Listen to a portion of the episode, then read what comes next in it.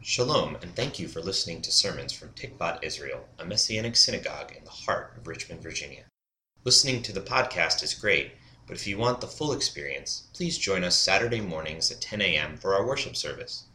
We are located at the corner of Boulevard and Grove, across from the Art Museum. For more information, you can visit our website at tikvatisrael.com. There you can support the ministry, learn more about Messianic Judaism, and contact us with any questions or comments. May Hashem bless you through the hearing of His word. Abba, thank you for your presence this morning and pray that your word would go forth and encourage and edify your people. And in Yeshua's name we pray. Amen.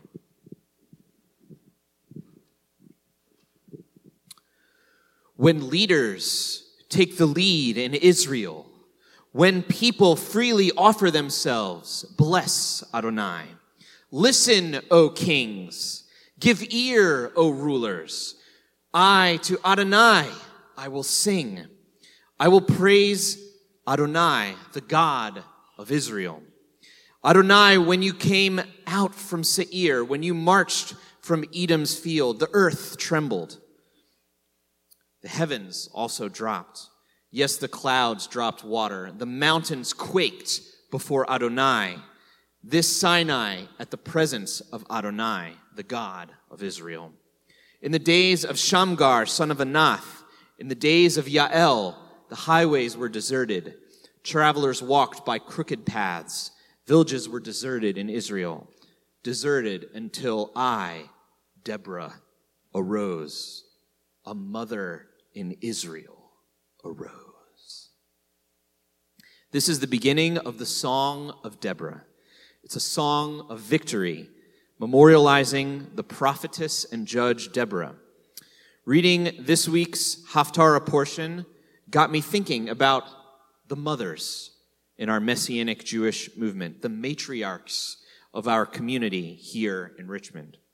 This week, I was blessed to be able to chat and hear some of the story of Fran Slate. She is one of the founders and visionaries of Tikvat Israel and the Messianic Jewish movement here in Richmond, and she currently lives in Israel. Today is actually the yahrzeit for Mo Slate that we said earlier when we said the Kaddish, uh, who was uh, Fran Slate's husband. The Tree of Life, just outside our sanctuary here, in the small sanctuary, is dedicated to Mo, and was commissioned by Fran while she was still here in Richmond. Many synagogues have memorial plaques, but Fran reminded me this week on the phone that ours is a tree of life because in Messiah we have the assurance of eternal life.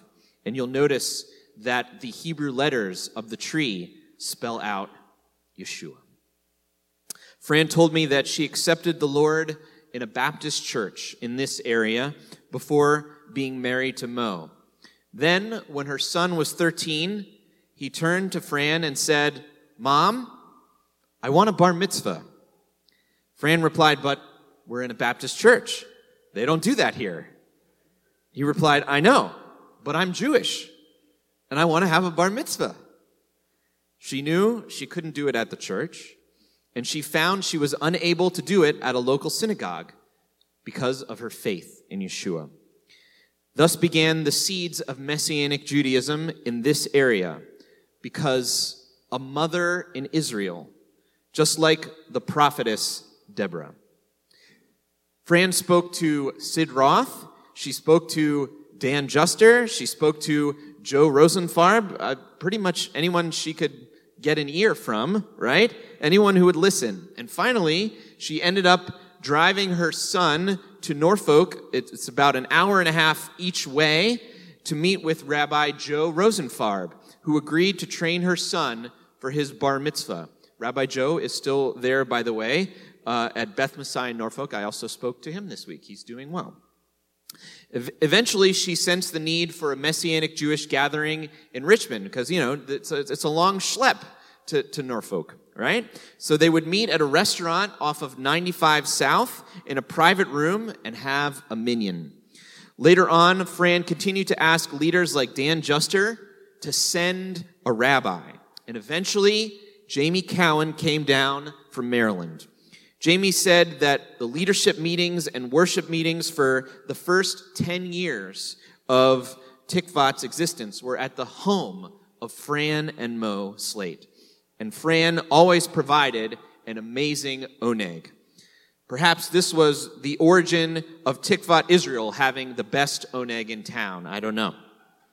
They would play a tape of Lamb for their worship. And if you don't know the band Lamb, or you don't know what a tape is, ask someone my age or older. Jamie Cowan told me this week that Fran played a vital role, not only in the founding of Tikvat Israel, but in the direction and vision of the congregation. Tikvat Israel met in a church for a while after that, and then we moved to our synagogue building here, eventually purchasing it.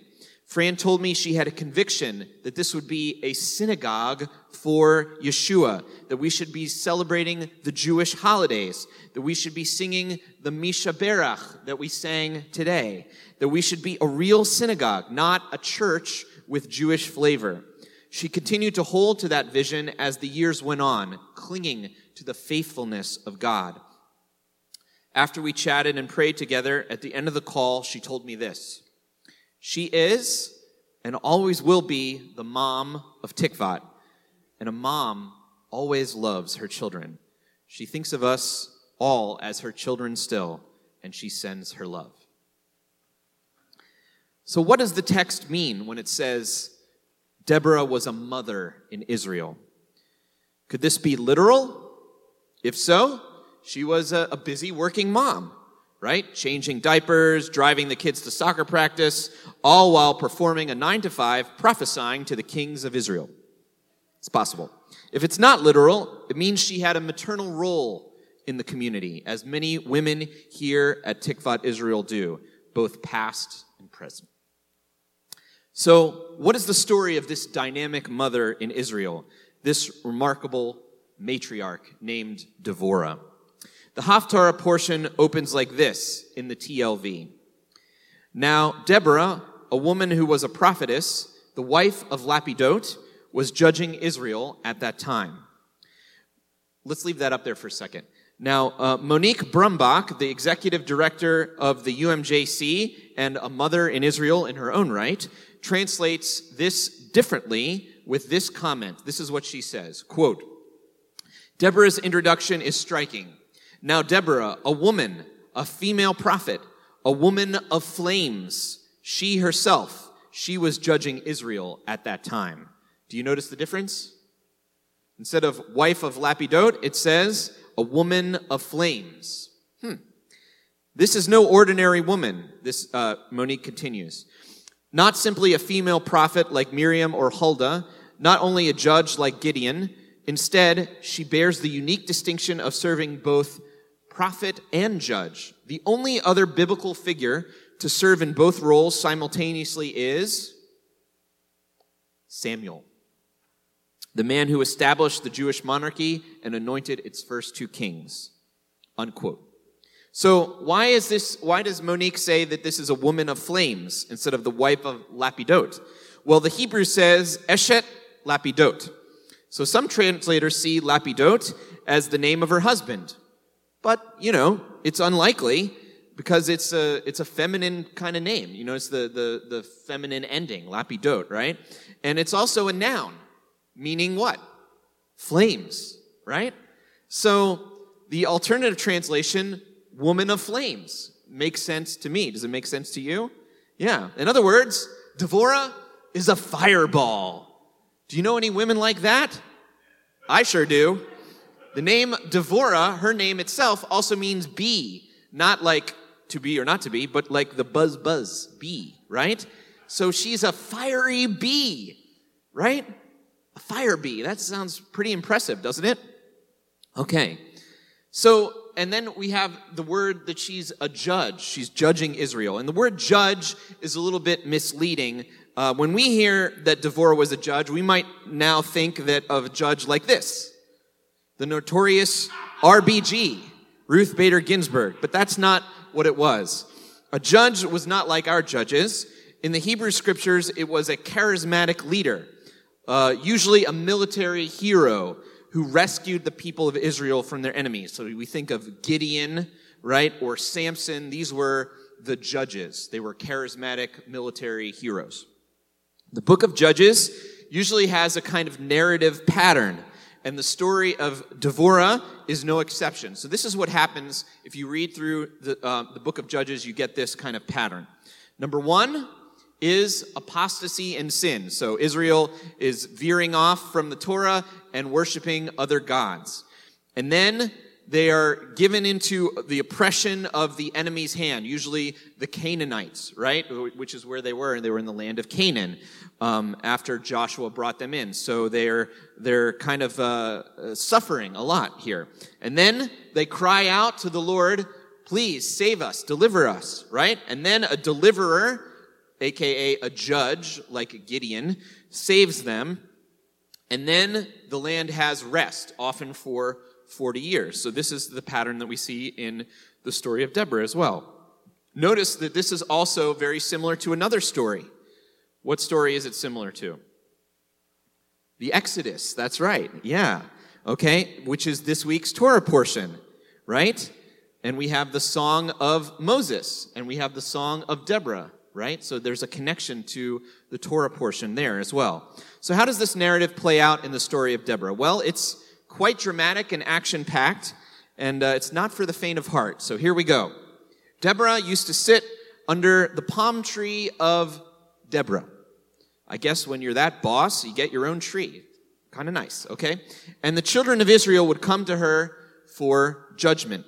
The text doesn't say how she got to this position, but most scholars believe there was some sort of military victory beforehand, as in the other judges, like Gideon. That would make sense, right? Israel at this point was in idolatry again, and the Midrash says that they were also not following the Torah. So they were under oppression by the Canaanites, and they cried out to God. And here's where we pick up the story. Now, Deborah sent and summoned Barak, meaning lightning, son of Abinoam from Kedesh and Naphtali, and said to him, Hasn't Adonai, the God of Israel, commanded, Go, March to Mount Tabor and take with you 10,000 men of the sons of Naphtali, the sons of Zebulun.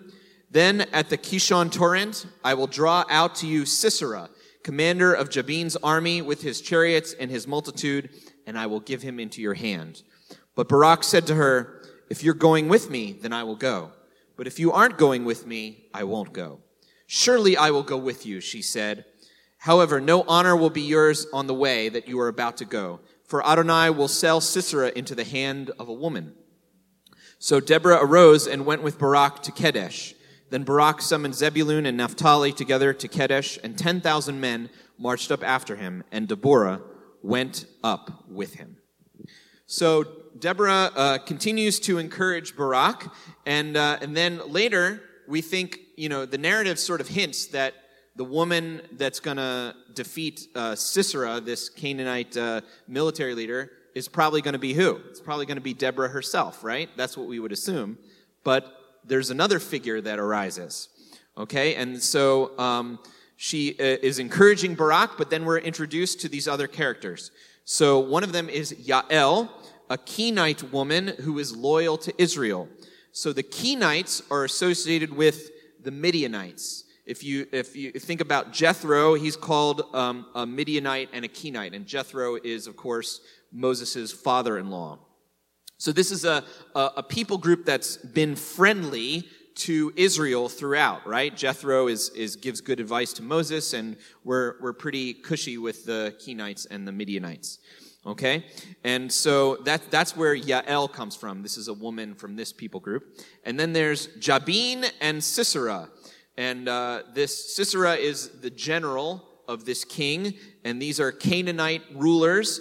And they, the text says they've been oppressing Israelites, the Israelites, harshly for 20 years, right? So it's about time for some liberation, right? Okay, so this is what the text says. Now, you with me so far? Okay.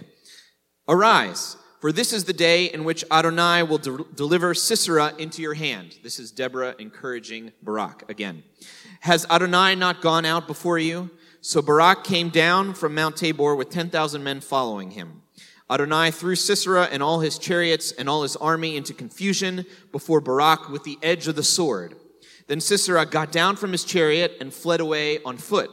But Barak pursued the chariots and the army as far as Harosheth Hagoyim. The whole army of Sisera fell by the sword, not one was left. Meanwhile, Sisera fled on foot to the tent of Yael, the wife of Heber the Kenite, for there was peace between King Jabin of Hazor and the house of Heber the Kenite.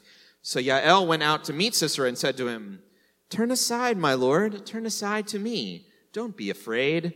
So he turned aside to her into the tent, and she covered him with a blankie. Aww.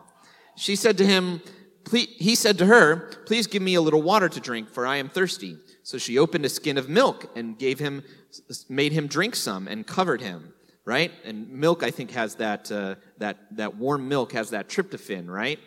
You know, kind of makes you sleepy, drowsy. That's why you have warm milk before bed. Anyway, okay. So then he said to her, Stand at the entrance of the tent, and if anyone comes and asks you, saying, Is there a man here? You will say, There's no one.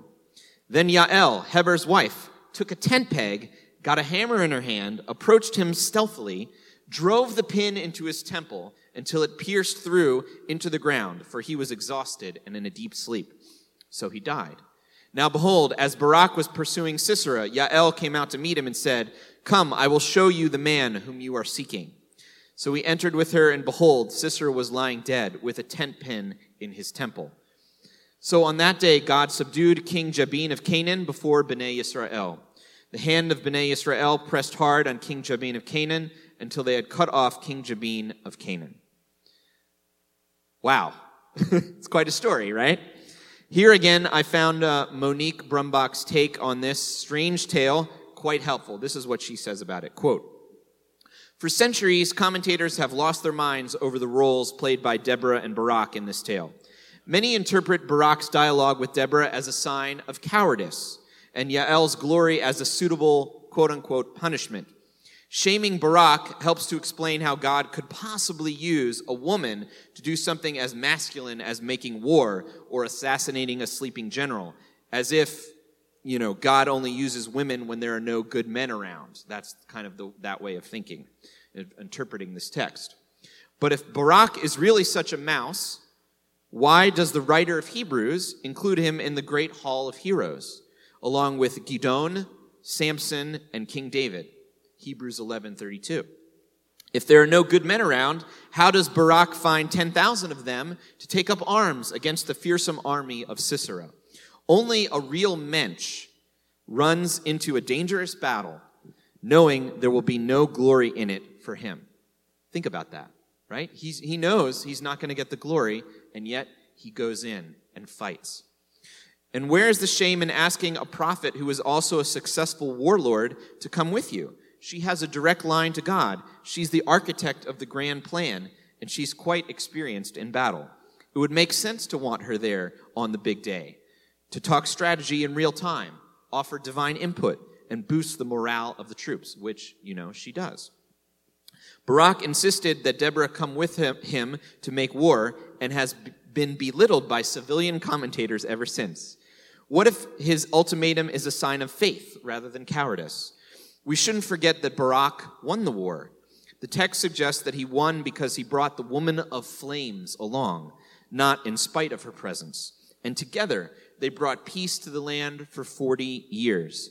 How much more could we accomplish as a community if our men of lightning, that's Barak, and women of flames, that's Deborah, could work together for the sanctification of God's holy name without a thought, giving a thought to glory, honor, shame, or credit.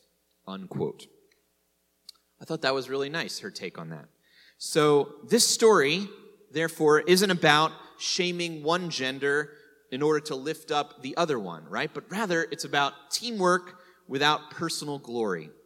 And it's even about how, in societies of male dominance, women can provide real leadership and a prophetic voice of encouragement and righteousness. There is a real battle out there, but it's not against the Canaanites. This time, it's against that other kingdom of injustice and evil and chaos. Every woman in this room is a Devorah, a mother in Israel, a woman of flames. You serve and bless without seeking recognition. You encourage others. You speak life. You care for the hurting and marginal. You pray, you teach, you love, you reflect the heart of Messiah every day. The rabbis identify 10 redemption songs in the scriptures. Numbers 1 and 2 are during the Exodus. Number 2 is the song of Moses and Miriam, as in this week's Parsha. The sixth is the Song of Deborah, which we read a little bit of today. The tenth, they say, will be the final song of redemption, a combination of all these rescues, a full salvation when all suffering will be no more, all evil will be vanquished, and our joy will be complete. I'd like to end with this quote from the book of Revelation, which looks forward to this moment that our rabbis have been thinking of and dreaming of. So let's read it together. Then I saw another great and wonderful sign in heaven seven angels who have seven plagues, the last ones, for with them God's wrath is finished. And I saw something like a sea of glass mixed with fire, and those who had overcome the beast and his image and the number of his name standing by the sea of glass holding the harps of God, and they are singing the song of Moses, the servant of God, and the song of the Lamb, saying, Great and wonderful are your deeds, Adonai Elohe Tsebaot. Just and true are your ways, O King of the nations. Who shall not fear and glorify your name, O Lord, for you alone are holy. All the nations shall come and worship before you for your righteous acts have been revealed. Amen. Who's looking forward to that song? Yeah, God is good. Amen.